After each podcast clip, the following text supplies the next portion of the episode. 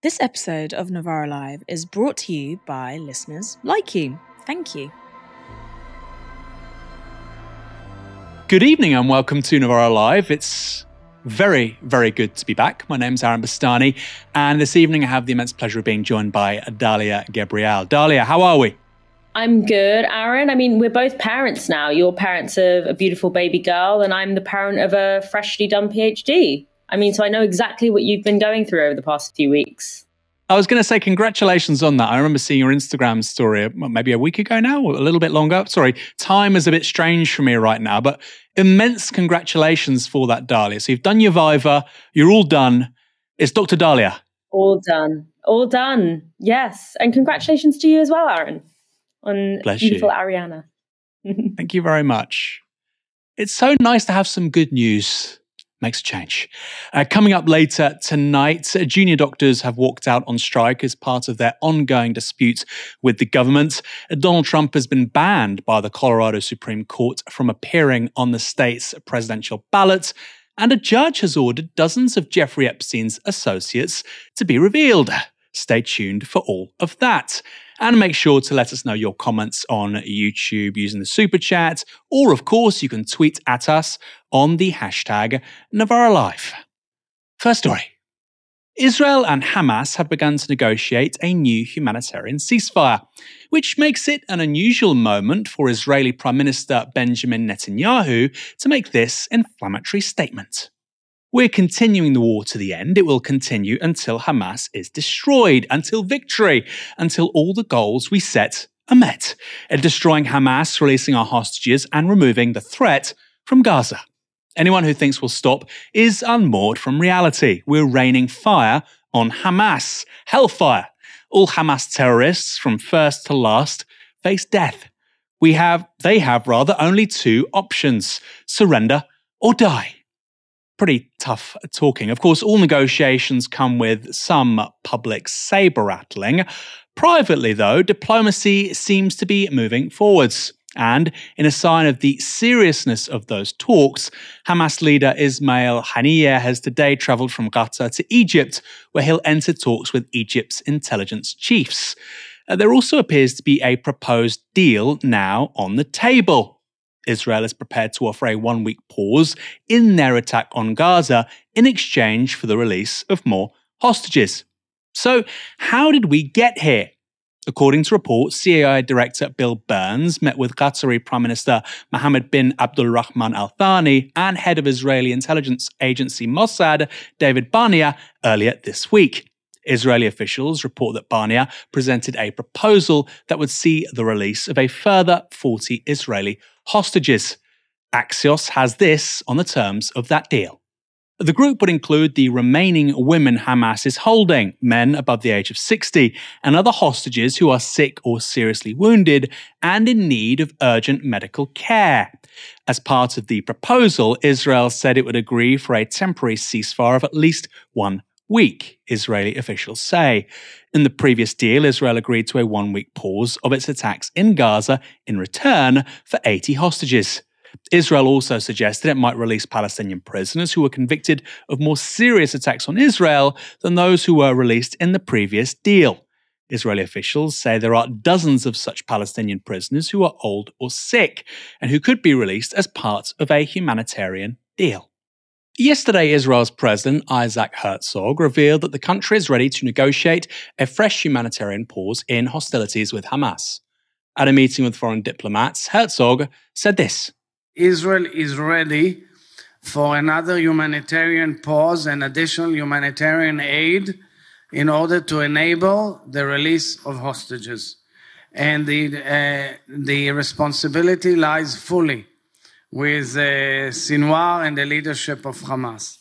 In response to that statement, Hamas said this We affirm our position of categorically rejecting to hold any form of negotiations over prisoners' exchange under the continuing Israeli genocidal war. We are, however, open to any initiative that contributes to ending the aggression on our people and opening the crossings to bring in aid and provide relief to the Palestinian people. These new talks come after Hamas released a video of three elderly hostages in their captivity, aged between 79 and 85. Amiram Cooper, Yoram Metzger, and Chaim Peri are all being held in Gaza. Uh, the release of the film led to relatives of the hostages calling for the Israeli government to speed up negotiations for their release. A spokesperson for Kibbutz Nir Oz, where the men were staying on October 7th, said this we appreciate any sign of life from the hostages, but time is running out. The immediate release of all those abducted through any potential negotiation avenue is urgently required. Each passing day exacerbates their situation. Recent events sadly illustrate that the hostages' situation is deteriorating with each passing day, particularly for older individuals. Despite that plea, Israel's bombing of Gaza continues.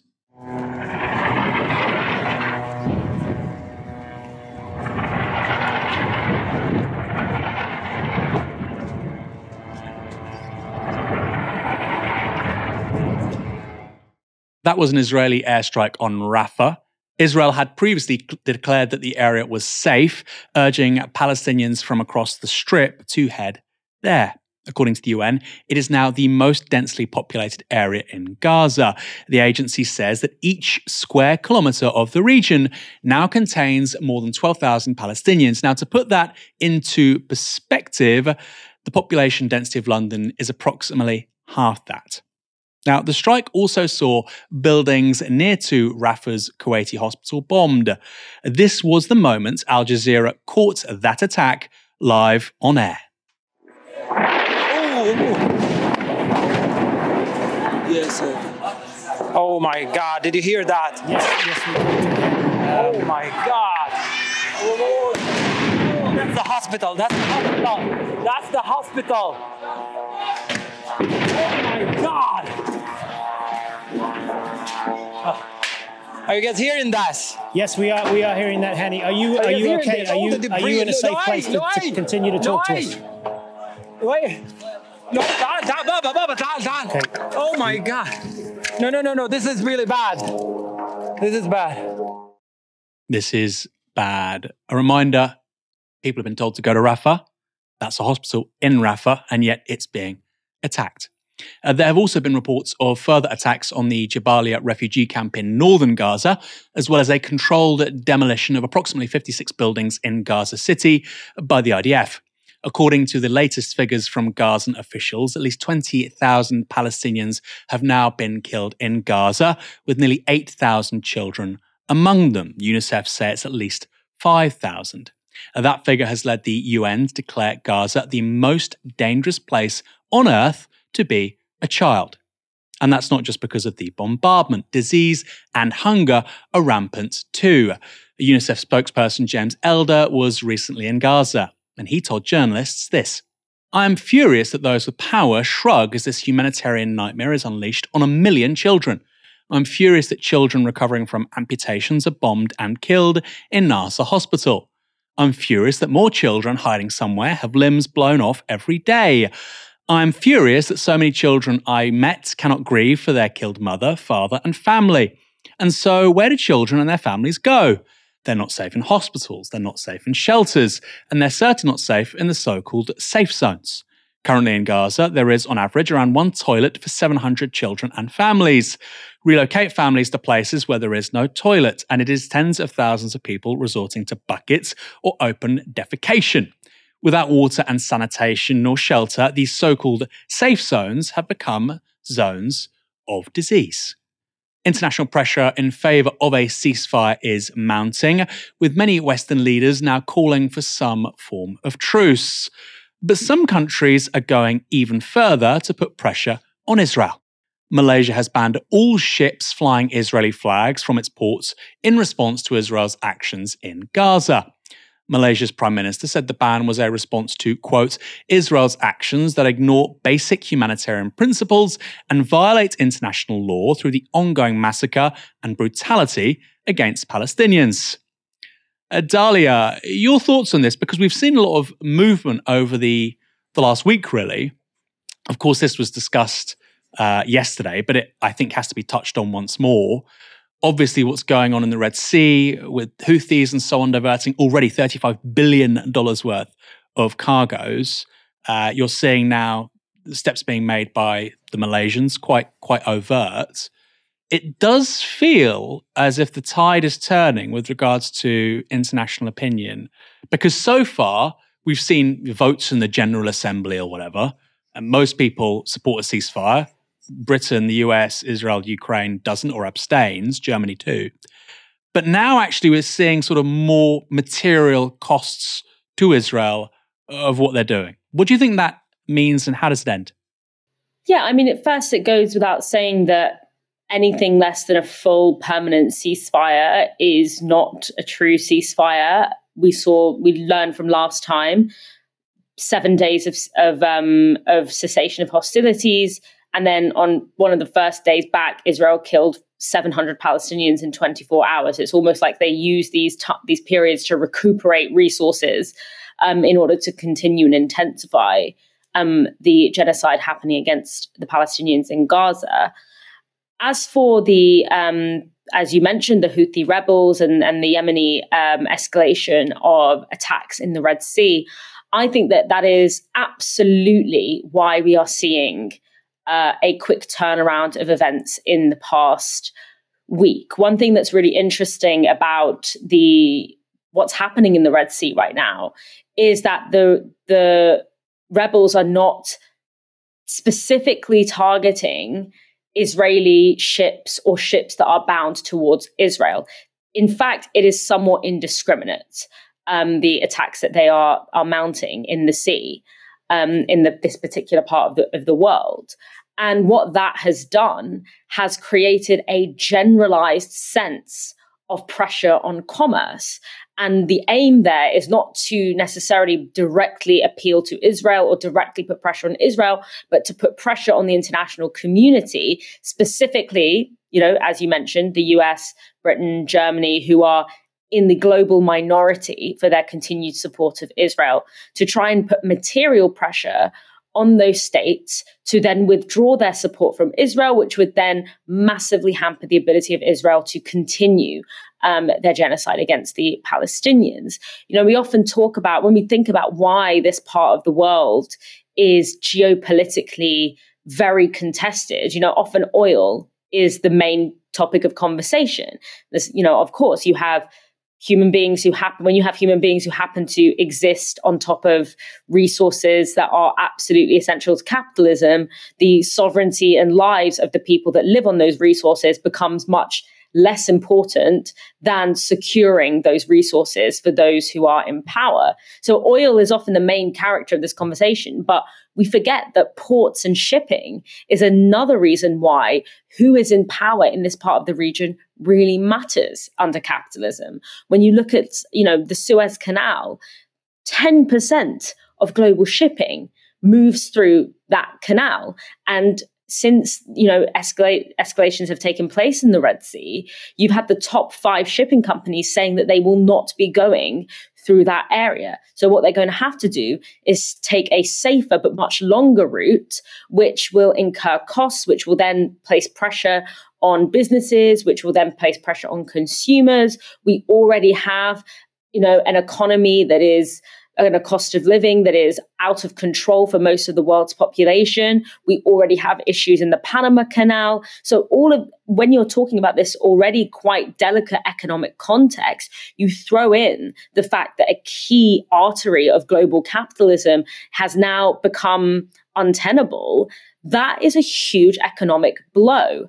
And I think that is why we are seeing all, because nothing else has changed you know the, the the violations of international law the the operating with impunity the killing of journalists the bombing of hospitals you know the displacing of people the bombing places that were previously designated safe this has been going on now for, for months what has changed is that a key artery of global capitalism is now under threat. And that cannot continue for very long without causing serious economic problem. So I, I, think you're absolutely right to put what has been happening in the Red Sea um, front and center of why we are seeing these shifts. But again, a temporary ceasefire is is not a ceasefire and should not be treated as such.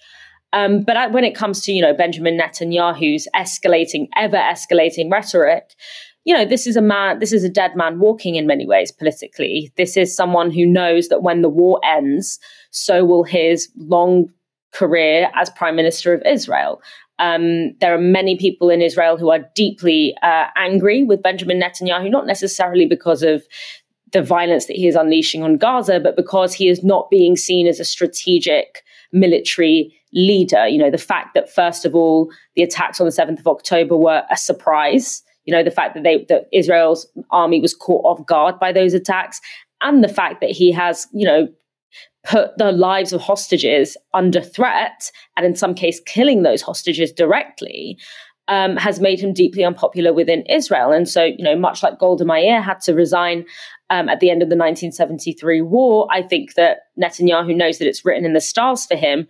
And in some kind of very sick and twisted way, he wants the war to go on as long as possible and sets this impossible target, which is to completely wipe Hamas or anything like Hamas off the face of the earth um, in order to try and prolong this as long as possible, in order to try and buy himself more time, because he knows that the clock on his career, his political career, um, is certainly ticking.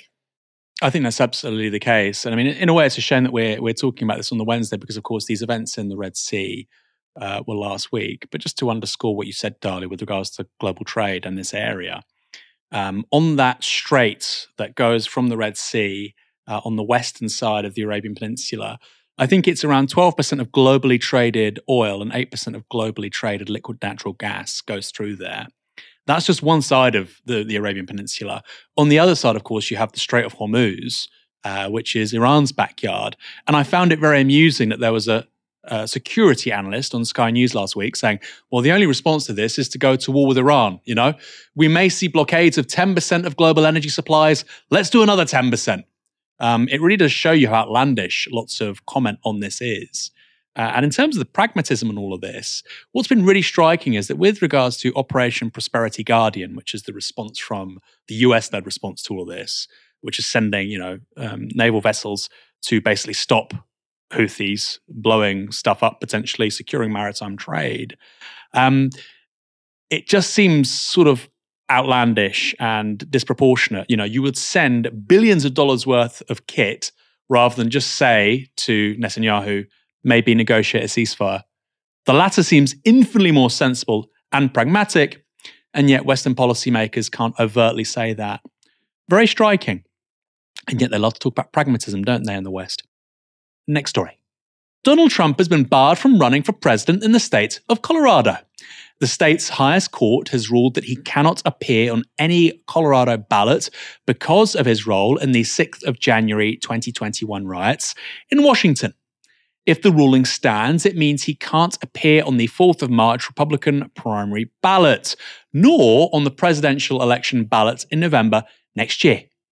Speaking at a rally in Iowa, Trump didn't mention the Colorado ruling explicitly, but he did say this. It's no wonder crooked Joe Biden and the far left lunatics are desperate to stop us by any means necessary. They are willing to violate the U.S. Constitutions at levels never seen before in order to win this election. Joe Biden is a threat to democracy. It's a threat. They're weaponizing law enforcement for high level election interference because we're beating them so badly in the polls. Trump, who is subject to a number of criminal and civil cases, also posted this on platform Truth Social. Biden should drop all of these fake political indictments against me, both criminal and civil. Every case I'm fighting is the work of the DOJ, Department of Justice, and White House. No such thing has ever happened in our country before. Banana Republic, election interference. Uh, so, what exactly happened in Colorado? The ruling turns on the 14th Amendment to the US Constitution, which the Colorado Supreme Court says disqualifies the former president from running again. Now, that amendment says that people who have engaged in insurrection cannot, quote, be a senator or representative in Congress or elector of president and vice president or hold any office, civil or military, under the United States. That sounds comprehensive, but there's one problem. It doesn't explicitly state that someone who engaged in insurrection can't be president. In an earlier ruling in a Colorado district court, the judge there decided that Trump had engaged in insurrection, but that judge also ruled, and this is really interesting, that the 14th Amendment did not apply to presidential candidates. That ruling was overturned by the Colorado Supreme Court judges, who wrote this in their ruling. We do not reach these conclusions lightly. We're mindful of the magnitude and weight of the questions now before us. We are likewise mindful of our solemn duty to apply the law without fear or favour and without being swayed by public reaction to the decisions that the law mandates we reach. The case was brought by an advocacy group, Citizens for Responsibility and Ethics in Washington. And it isn't the first time a 14th Amendment challenge has been made against Trump's candidacy. Earlier cases in Michigan, New Hampshire, and Minnesota were all dismissed. And the Colorado court doesn't have the last word here. A Trump's campaign team have confirmed the former president will now make an appeal to the US Supreme Court to have the Colorado ruling overturned. A spokesperson for the Trump campaign said this. Unsurprisingly, the all Democrat appointed Colorado Supreme Court has ruled against President Trump, supporting a Soros funded left wing group's scheme to interfere in an election on behalf of crooked Joe Biden by removing President Trump's name from the ballot and eliminating the rights of Colorado voters to vote for the candidate of their choice. We have full confidence that the US Supreme Court will quickly rule in our favor and finally put an end to these un American lawsuits. I thought there's nothing more American than lawsuits. And now the US Supreme Court will first have to agree to hear the appeal. They might not. Uh, in theory, they could refuse, though that doesn't seem likely. After all, its bench is currently stacked with conservative judges, with only three of the nine justices Democratic appointees. But that doesn't mean it's going to be a straightforward decision for them. And even if they do uphold the Colorado court's ruling, it isn't clear it would apply to all states. Whatever they decide, it appears to put the future of the 2024 presidential election in the hands of the judiciary. Law professor Richard Hasen compared the situation to the 2000 George W. Bush Al Gore election. That's when the Supreme Court made a decision about Florida voting machines that swung the election in Bush's favor. Hasen went on to tell the New York Times this. Once again, the Supreme Court is being thrust into the center of a US presidential election. But unlike in 2000, the general political instability in the United States makes the situation now much more precarious. The Colorado court has placed a stay on their judgment until January 4th. That means it won't come into effect until then. If the US Supreme Court agrees to hear it, again, that is likely, the judgment will be further paused until they reach their conclusions. Dalia, uh, this all sounds quite arcane the way it's being reported. You don't know if he's going to run or not run, and uh, realistically, put a pin in it, but he probably still will run on balance. This story, however, does have massive implications, doesn't it?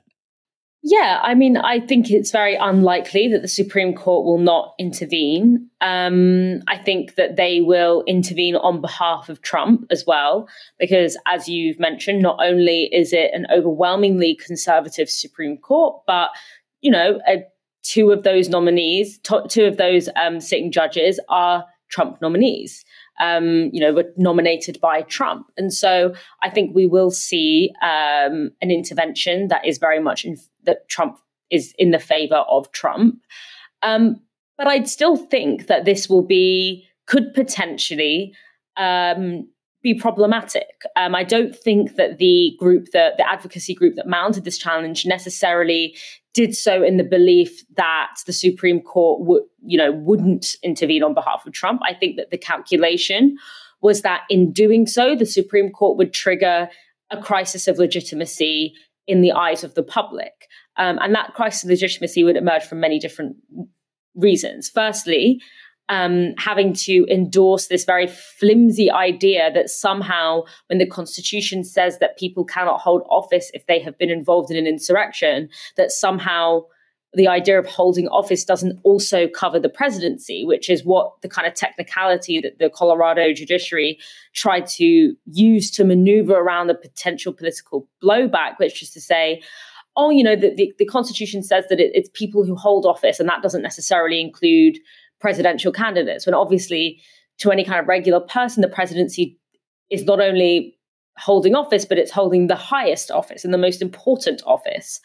Um, but also, having the Supreme Court intervene in this way violates two of the supposedly central principles of republicanism, which is A, you know, fidelity to the Constitution and the Constitution as it is written, um, but also being against interference in states' rights. Um, and so there's it kind of on those two levels. Um, it it's sort of an opportunity for the Democrats to point a finger at the Republicans and the Republican dominated Supreme Court, uh, or the conservative Supreme Court, let's say, to be completely accurate, um, and say, you know, they're hypocrites, there's a crisis of legitimacy, etc. And that can cause some political issues um, for the Supreme Court and for Trump. Um, and I think that's probably what this advocacy group were angling for when they mounted this challenge. Um, I do think that what you are you know, when what we are seeing here, of course, the Democrats are terrified of Trump and they are they are correct to be terrified of Trump. First of all, very likely to become the Republican nominee. Um, and if he does, he, you know, it's the polling, it, it, goes up and down. At the moment, Biden is just a little bit ahead of, of Trump uh, in key swing states, but it's it's fluctuating. I think that a lot of people, you know, Biden is not a particularly has never been a politically popular president, but I think that a lot of people were willing to kind of hold their nose and vote for him. I think the way in which he has been completely spineless when it comes to Israel has alienated a lot of people, particularly young people, uh, particularly people from ethnic minorities, um, especially you know Arabs who are not an insignificant voting bloc in some key states such as Michigan. Um, so I think that they have a right to be nervous about those polls. And I also think they have a right not just to be nervous about the prospect of Trump getting elected, but the prospect of what Trump might do if he is elected, particularly given what the Democrats have put him through over the past few years. This is not the Trump of 2016, um, who's kind of deer in the headlights, wasn't really fully expecting to win, doesn't really know what he's doing, barely has a staff together. This is, you know, a Trump that is prepared, that has done it before, and is probably going to be full of vengeance.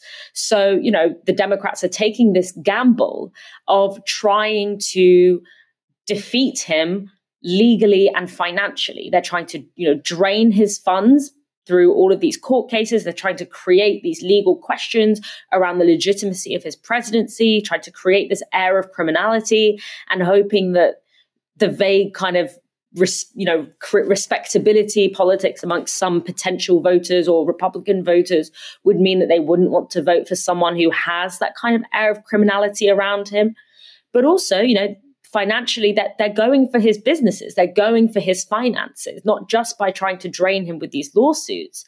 But you know, you're looking at the Attorney General um, of New York, who revoked his ability to ha- conduct business in New York, which of course New York real estate commerce is absolutely central to his his financial portfolio. And by sort of blowing that in many ways, they are trying to attack him financially and make him feel like it's not worth inviting that kind of political scrutiny on himself again and, you know, draining the resources that he might use to run. I understand why the Democrats would be using any means necessary, legal, financial, whatever, technical. I would like to see, and what I think is missing here and is dangerous, and is again another example of short sighted Democrats, is why aren't you trying to fight him politically? Why aren't you trying to defeat him politically? Why aren't you trying to defeat him by offering something that is genuinely more politically appealing and by being more trustworthy and actually working to build that kind of consensus?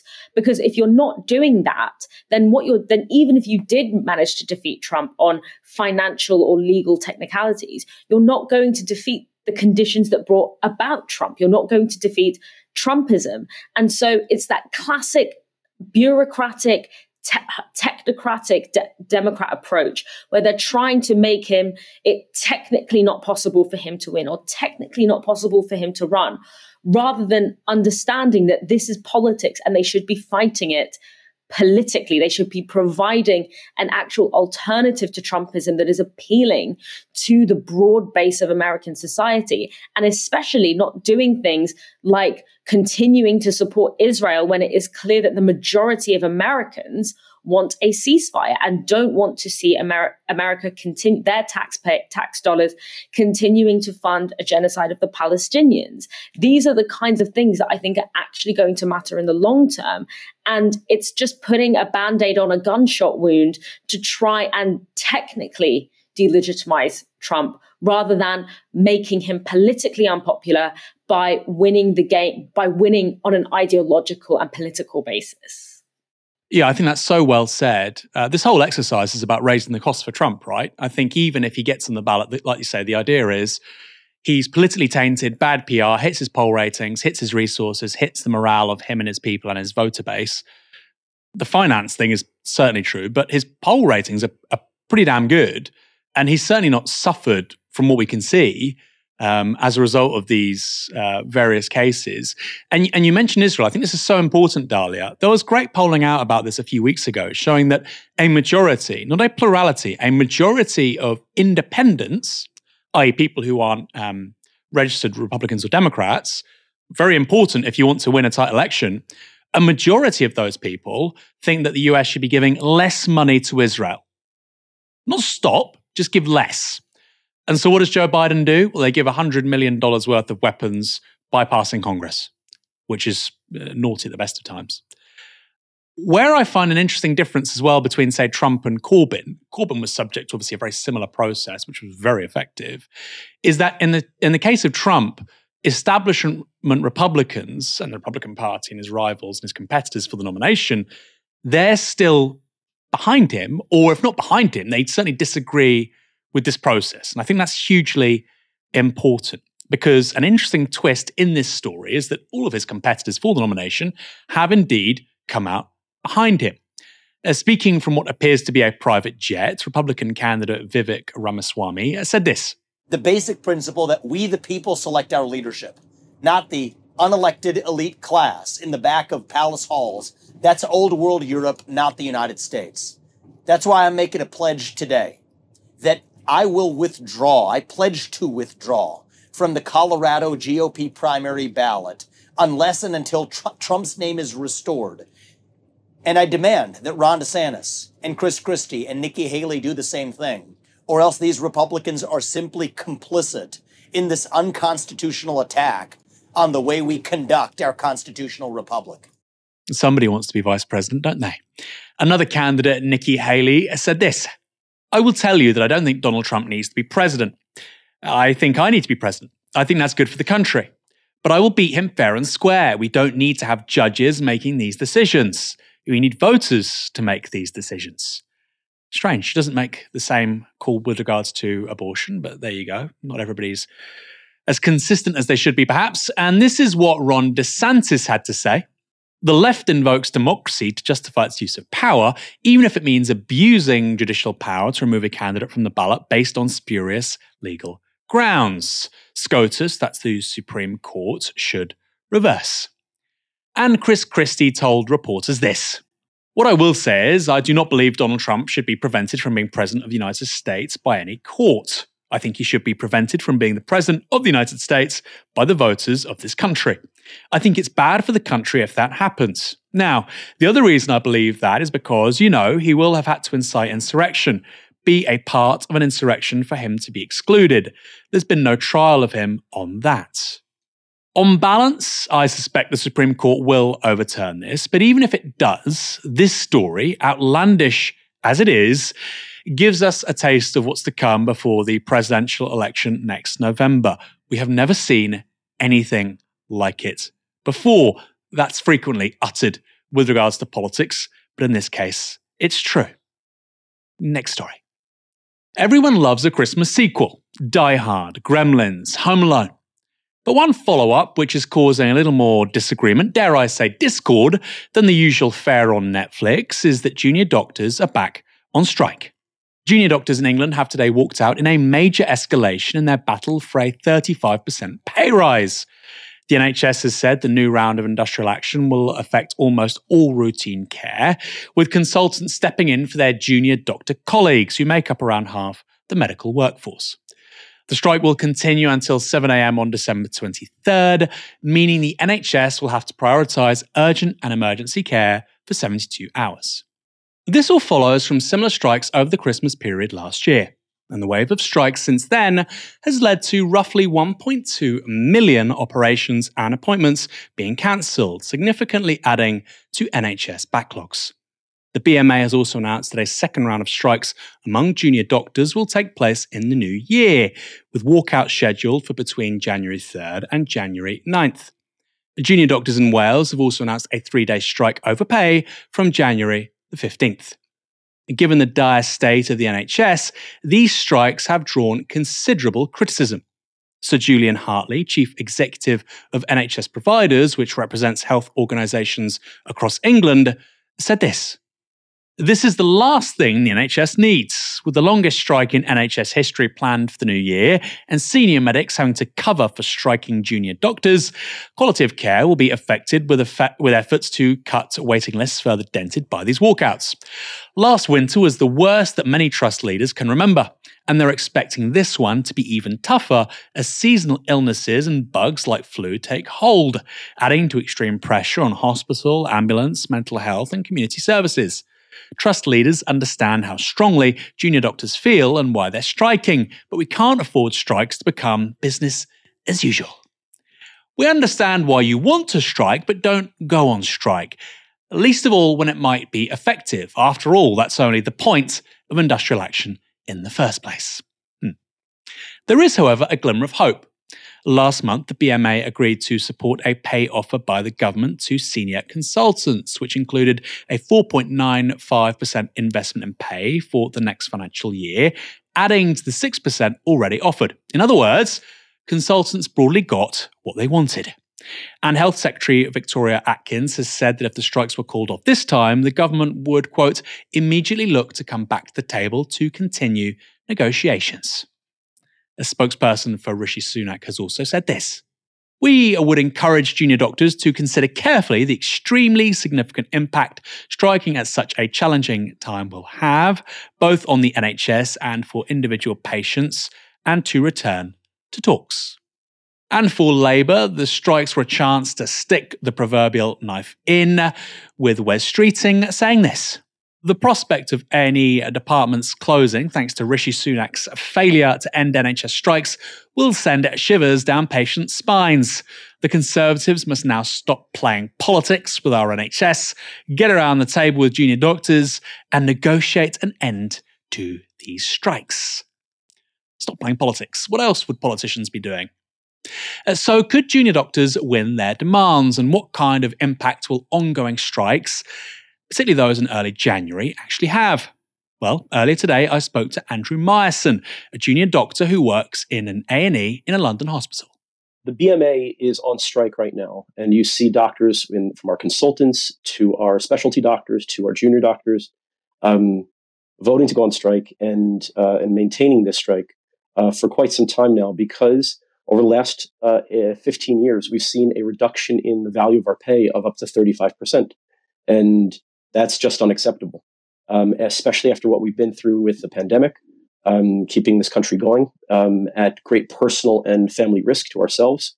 Um, it's not unreasonable for us to be paid what we were being paid 15 years ago. And so we're not asking for a cent more, we're asking for pay restoration back to what we were already making.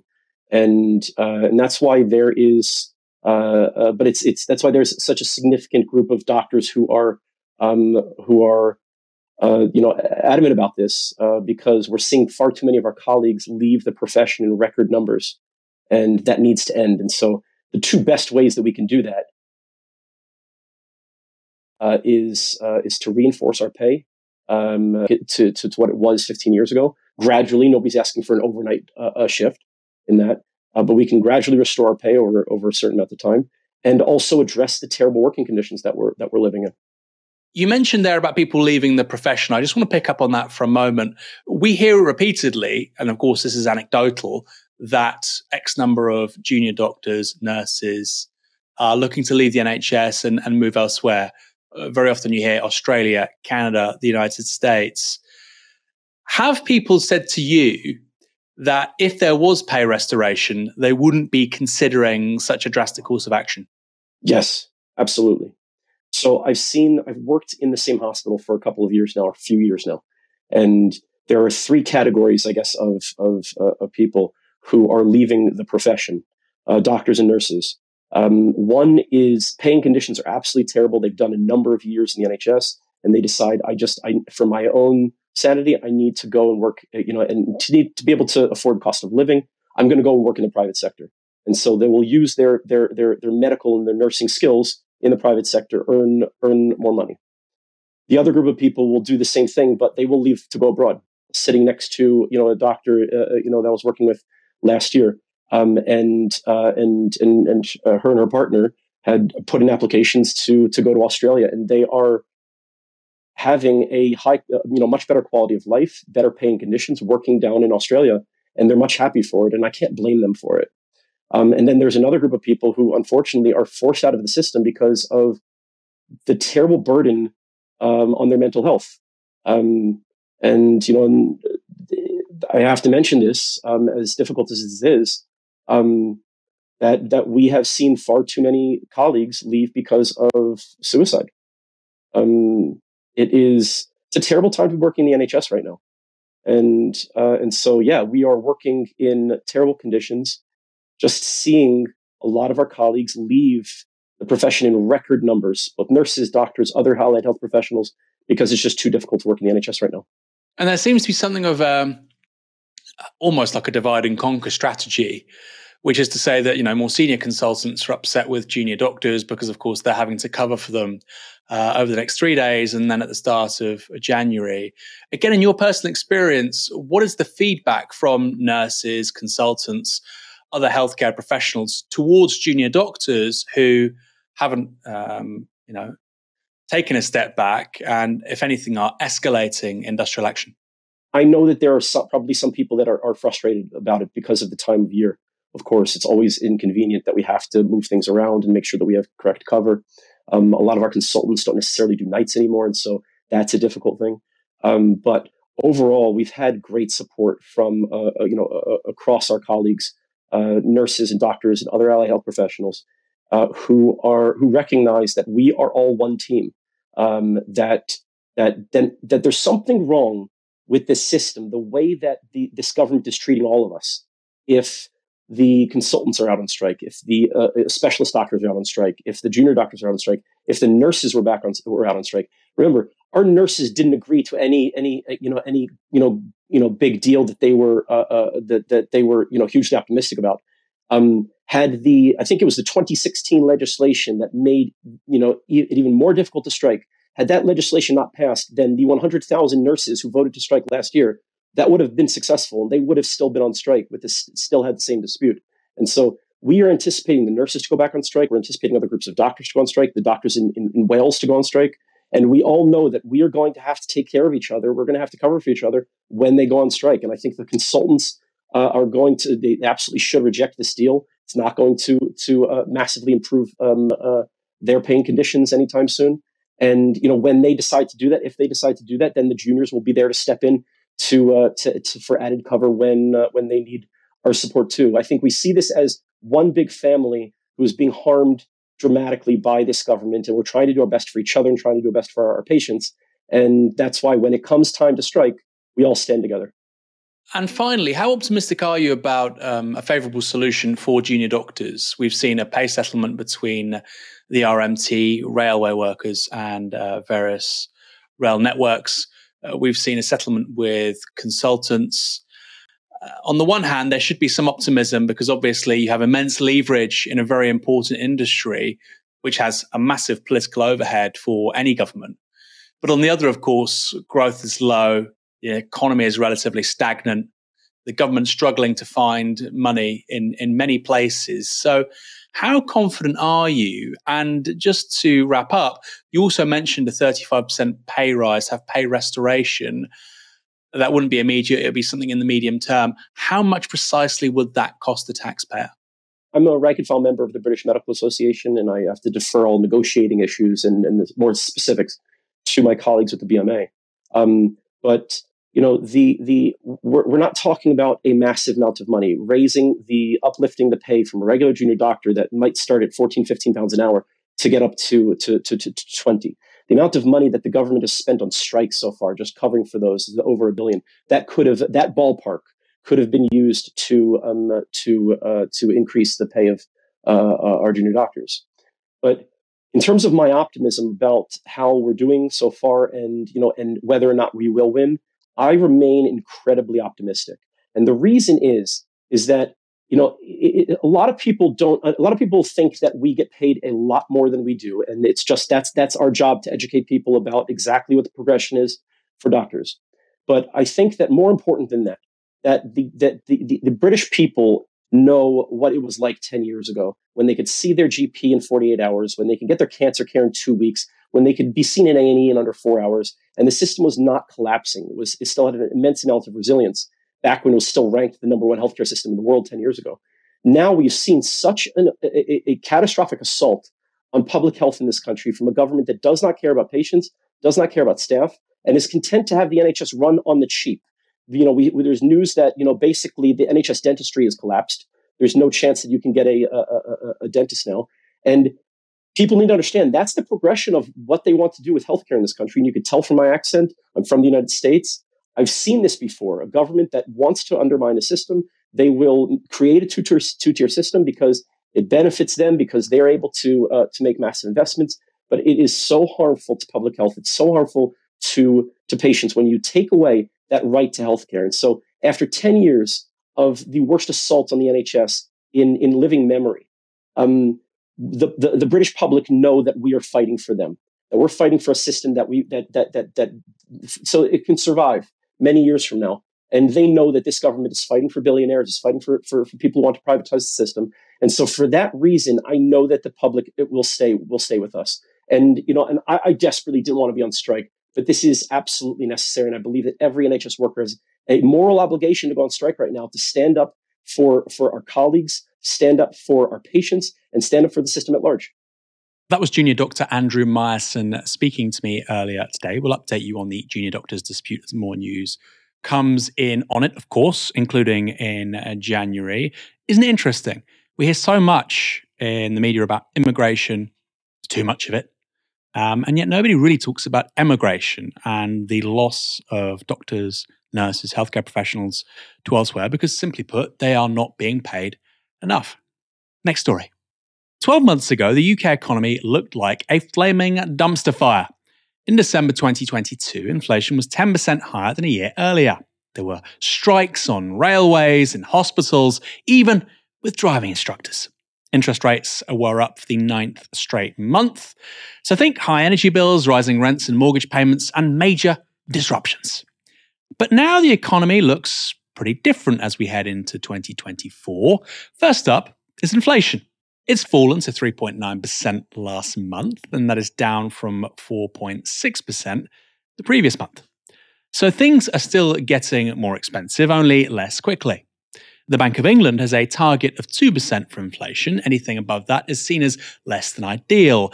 But this was still a big drop from the previous month, and an even bigger drop from the 11% of last October, which of course was the highest inflation the UK had experienced in 40 years.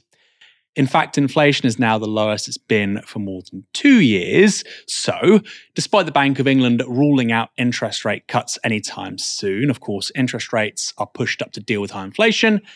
Others think the rapid fall in inflation makes a cut more likely than not. As Samuel Tombs is chief economist at Pantheon Macroeconomics, he told the BBC this. November's surprisingly sharp fall in CPI inflation reinforces the likelihood that the bank's Monetary Policy Committee will begin to reduce the bank rate in the first half of 2024, i.e., interest rates, far earlier than it has been prepared to signal so far. Interest rates are presently at a 15 year high, so calls to reduce them shouldn't really be surprising. Uh, as a result of the good news on inflation and increasingly plausible rate cuts next year, the FTSE has hit a three month high. Not that living standards and the real incomes of ordinary people have that much to do with the stock market. Rarely hear that in legacy media, but it's true. Uh, so, with the RMT and NHS nurses and consultants standing down over strikes or accepting pay deals, and with real wages starting to go up, are we seeing the end of an awful period for working people? Obviously, you hope so. Dalia, I'm coming to you on this because it has immense implications really for the next general election. I can't help but feel if the Conservatives, and in particular Rishi Sunak, had simply focused on reducing interest rates and getting um, inflation and interest rates down ahead of the next election, which is likely, they would have delivered on that and they'd have a lot more credibility. Instead, they've relentlessly, relentlessly focused on something they won't deliver, can't deliver, and which is costing so far 200 million plus. That's Rwanda. Can you explain the politics of all this to me? I mean, I'm actually not sure that I agree. I think that there isn't really something because we think if we look at the economic crisis right now, there are external and internal factors. So there are external shocks that would cause for destabilization in the economy, in the British economy. You can then argue, of course, that there are longer term trends that mean that the the British economy is less able to weather the storm um, of these economic shocks because of austerity, the financialization of the economy, etc.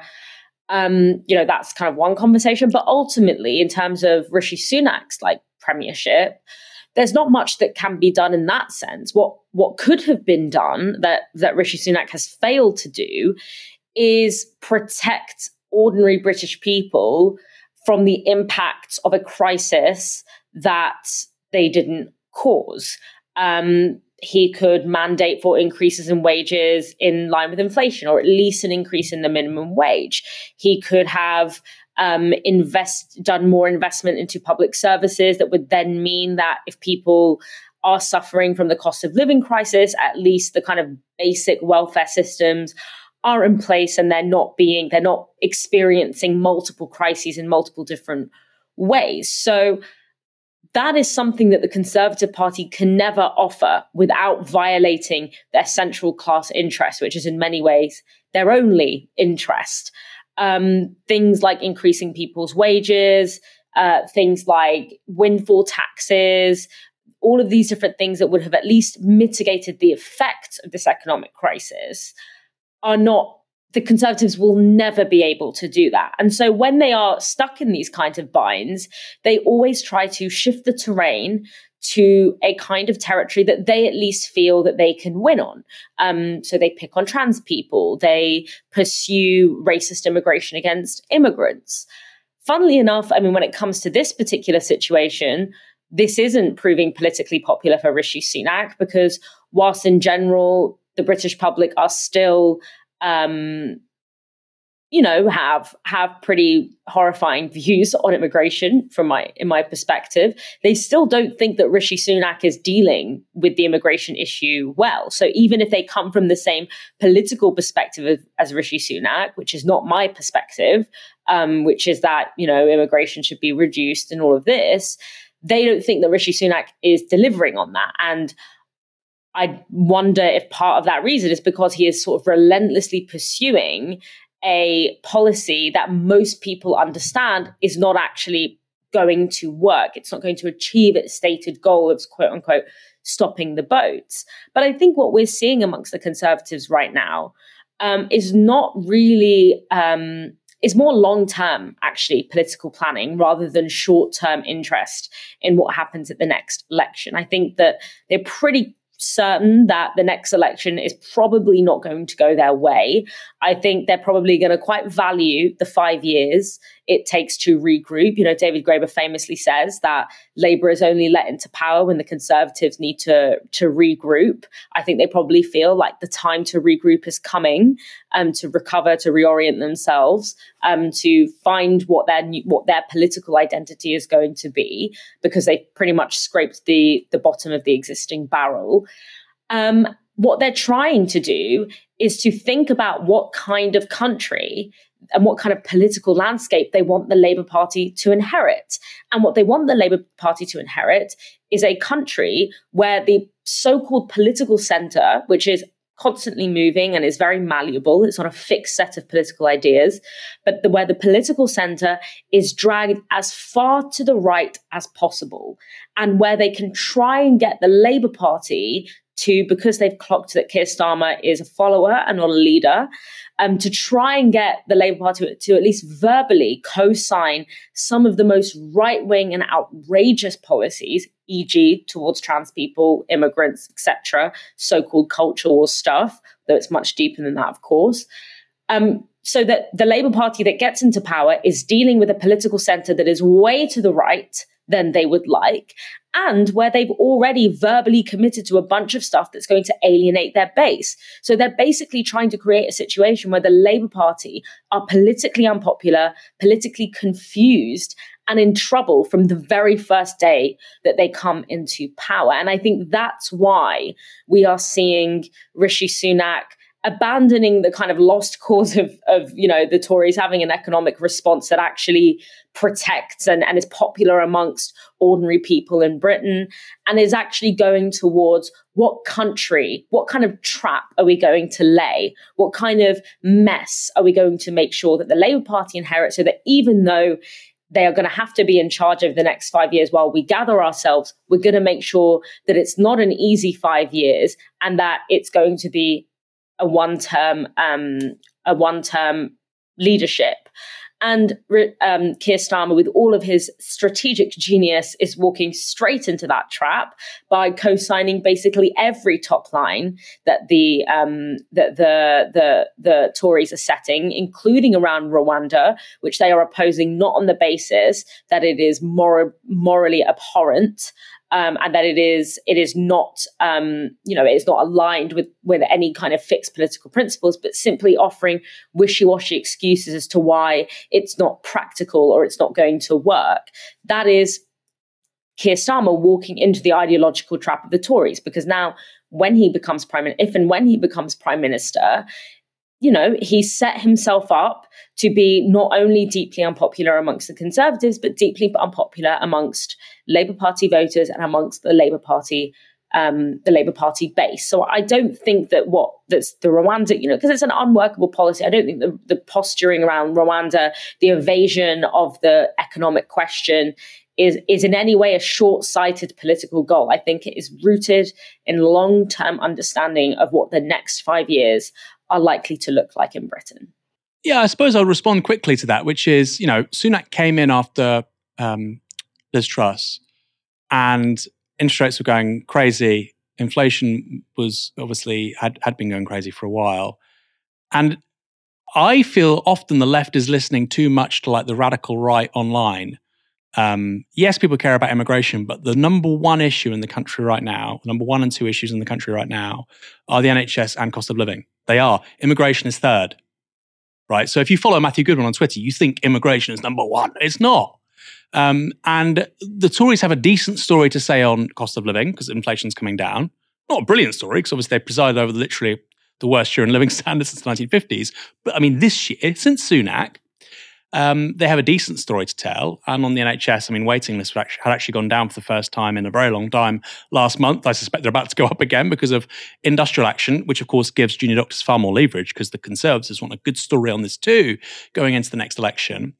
But rather than focus on that, the, the one thing they have monumentally fucked up is, is immigration right? Because they've repeatedly talked about bringing immigration down to tens of thousands. You have net immigration of 1.3 million. I have no problem with that. They claim to have the problem with that. And yet that's happened on their watch Rwanda, we've given Rwanda 250 million pounds so far to not do anything. So it does just strike me as strange that you have a very limited set of policies that you can really shine a light on, and you shine a light on the one where actually your own base is really at odds with you. It's an interesting one though, Dalia. I think you're right. Long term, they do want to polarize the public, but I think it's going to be to the detriment of Rishi Sunak in the short term. Anyway, uh, while inflation and interest rates might be coming down, in Scotland, income tax may be about to go up. Uh, that's because the SNP administration are proposing a new top rate of tax of 48p for anyone earning more than £125,000 a year. In other words, 48p on every pound over £125,000. That would represent an increase of 1%.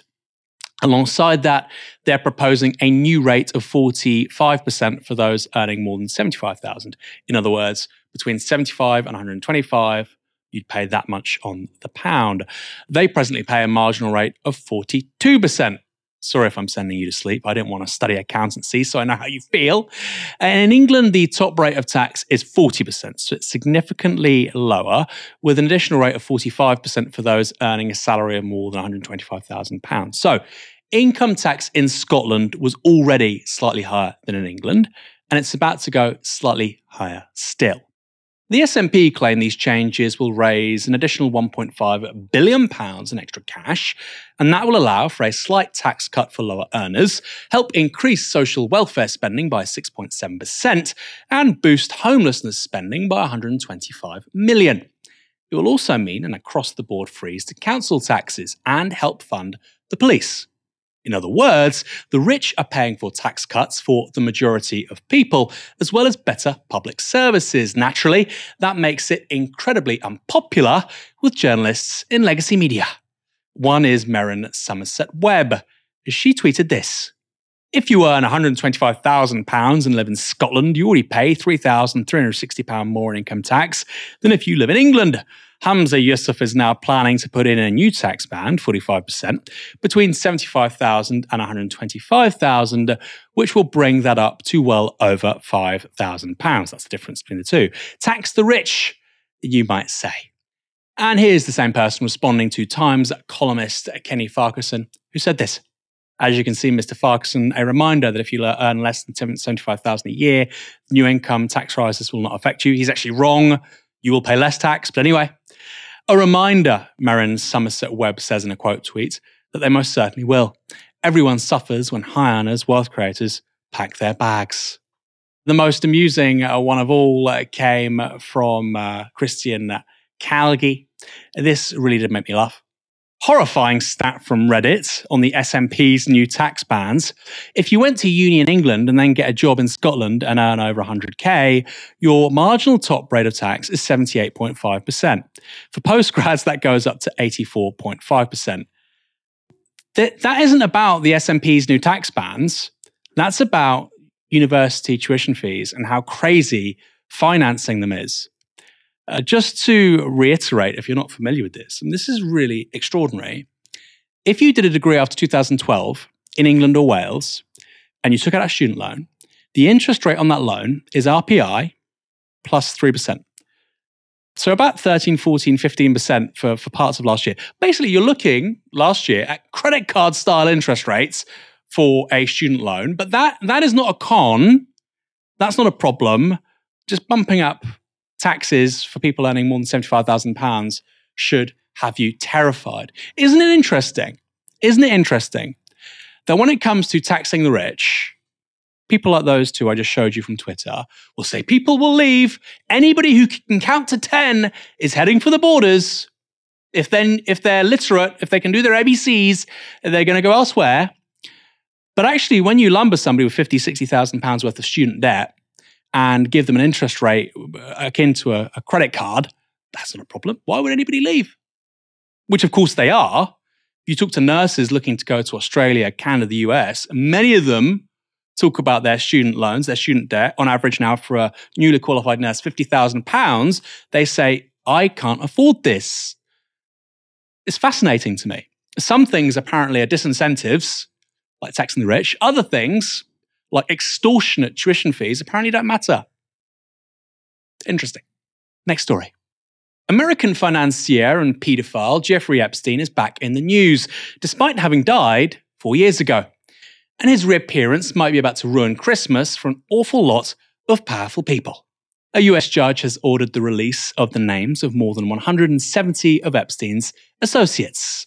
The names were all included in filings made in a lawsuit brought by Epstein victim Virginia Giuffre against Ghislaine Maxwell.